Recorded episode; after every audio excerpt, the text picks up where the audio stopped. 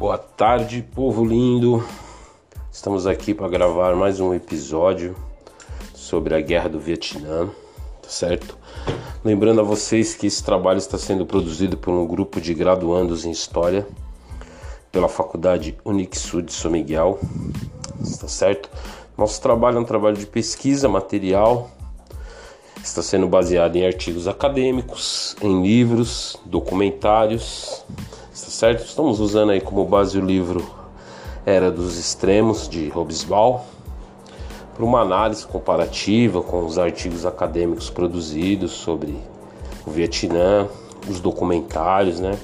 Essa guerra do Vietnã, ela é uma guerra que ela é a primeira guerra a ser transmitida ao vivo, então há bastante material assim, documentários, filmes, fotografias. Há muita coisa assim que nós conseguimos visualizar, né, essa guerra em si, além dos livros, né, dos artigos acadêmicos, a gente consegue visualizar essa guerra, está certo?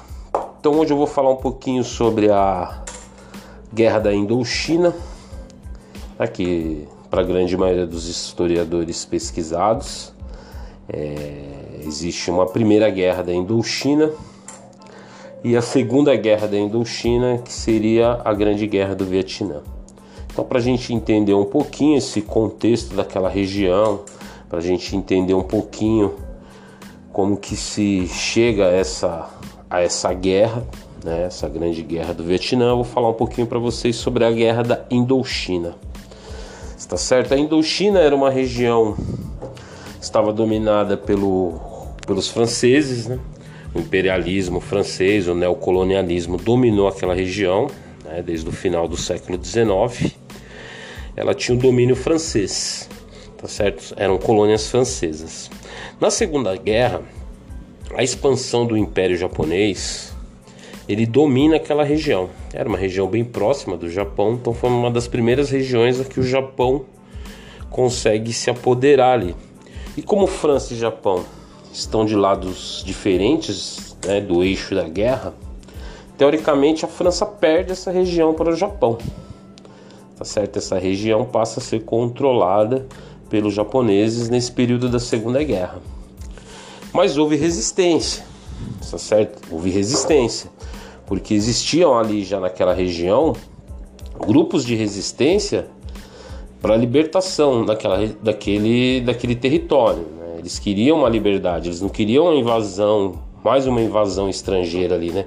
O Japão seria mais um estrangeiro invadindo aquele território deles, tá certo?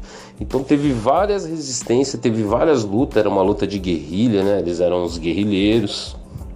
E o principal grupo, né, de guerrilheiros, que era a Liga Revolucionária para a Libertação do Vietnã, ela era liderada pelo Ho Chi Minh. O Ho Chi Minh, ele era um líder com ideais marxistas, né? Ele tinha estudado na França, ele tinha estudado o marxismo, então ele tinha esses ideais marxistas bem marcado, né? Ele tinha já essa proximidade mais com a União Soviética, ele tinha esse lado, né? Ele estava na esquerda do espectro político daquela época, né? E então ele quer expulsar o Japão dali, entendeu? Ele quer expulsar os japoneses também. Então há diversos conflitos. E o Ho Chi Minh, ele vai ser uma figura central nessa guerra, né? Tanto nessa quanto na Segunda Guerra da Indochina, que é a Grande Guerra do Vietnã. Ele vai ser uma figura muito emblemática, mano. O Ho Chi Minh é o grande homem dessa guerra, tá certo? E ele consegue retomar do Japão um vasto território. Então, nesse período da guerra, alguns territórios ficam no controle japonês e outros ficam em controle dessas forças revolucionárias. Após a derrota do Japão na guerra, né, após os Estados Unidos ter lançado as bombas atômicas, o Japão se rende, né?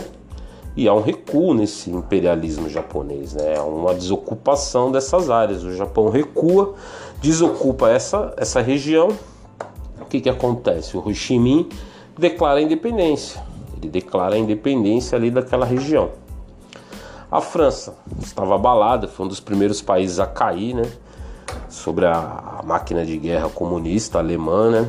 A Alemanha dá um passeio na França e a França está ali abalada, então aparentemente ela aceita essa derrota, ela aceita perder essas colônias.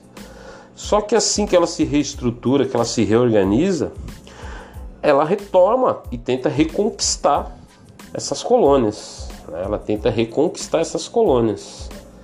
Só que o mundo já passava por esse processo, né, de descolonização.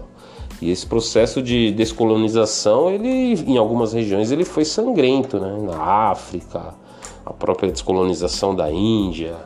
Então, o pessoal daquela região, liderado pelo Ho Chi Minh, eles não aceitam. E é aí que surge essa primeira guerra da Indochina, né? Então, a primeira guerra ali da Indochina, daquela região, é a guerra para se livrar do colonialismo francês, para se livrar do domínio francês. E essa guerra, ela dura aí quase 10 anos, né? Ela é extensa, ela tem diversos conflitos, diversas batalhas sangrentas. Ela vai durar aí até mais ou menos 1954, tá certo? Em 1954 existe uma grande batalha, que é chamada Batalha de Điện Biên Phủ, onde a França é derrotada. A França é derrotada e perde todo o seu domínio naquela região, né? É erradicado o seu domínio ali.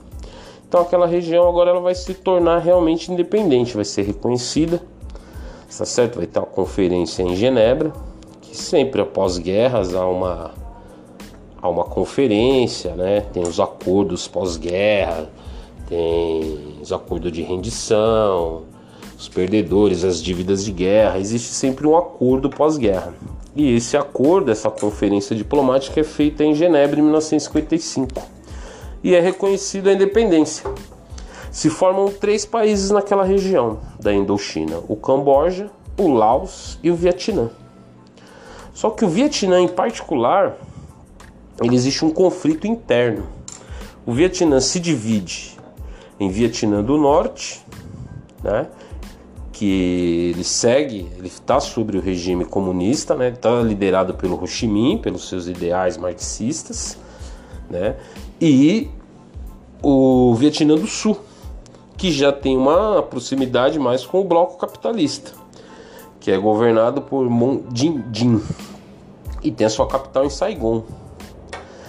Tá? Então fica decidido na Conferência de Genebra que tem que haver eleições no país para que se unifique sobre um só regime, né? Então fica acordado lá que eles saem de lá divididos, mas que eles têm um prazo, eles têm um período e eles têm que fazer uma eleição e se decidir. Ou ficam sobre o regime socialista ou ficam sobre o regime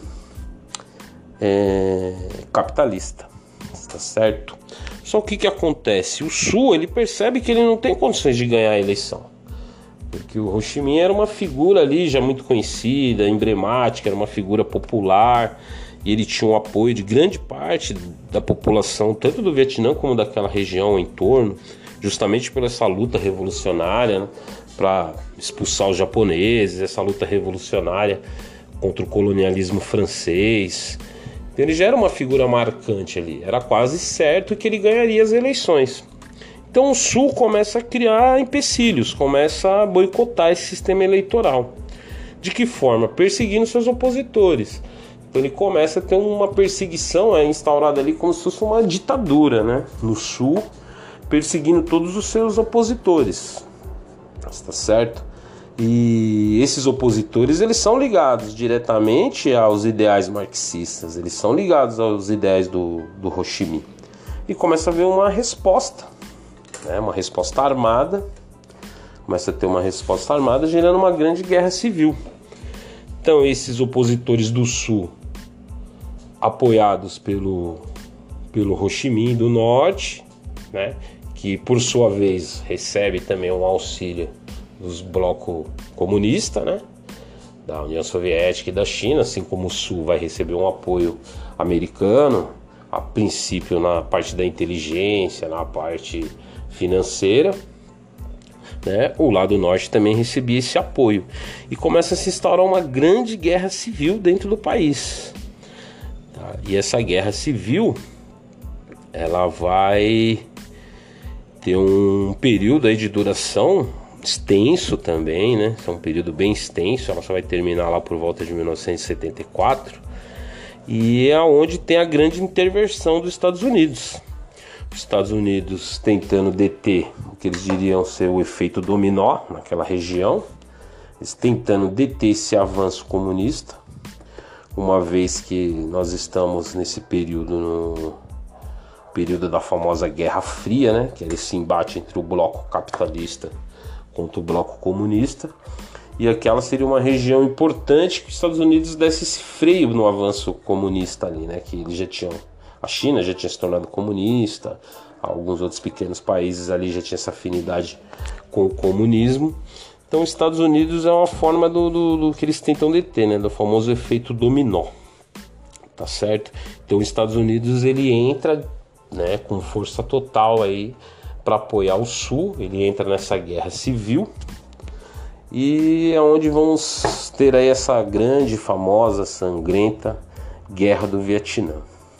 Está certo, pessoal? Então espero que eu tenha trazido para vocês aí o início da guerra, né? Como ela se inicia, os seus principais aí motivos, tá bom? E para que vocês entendam, quando vocês ouvirem falar em Segunda Grande Guerra da Indochina, ou Segunda Guerra da Indochina, vão estar falando da Guerra do Vietnã, tá certo? Nos próximos episódios falaremos um pouco mais dessa intervenção americana e os resultados dessa guerra. Um beijo, valeu, fiquem com Deus!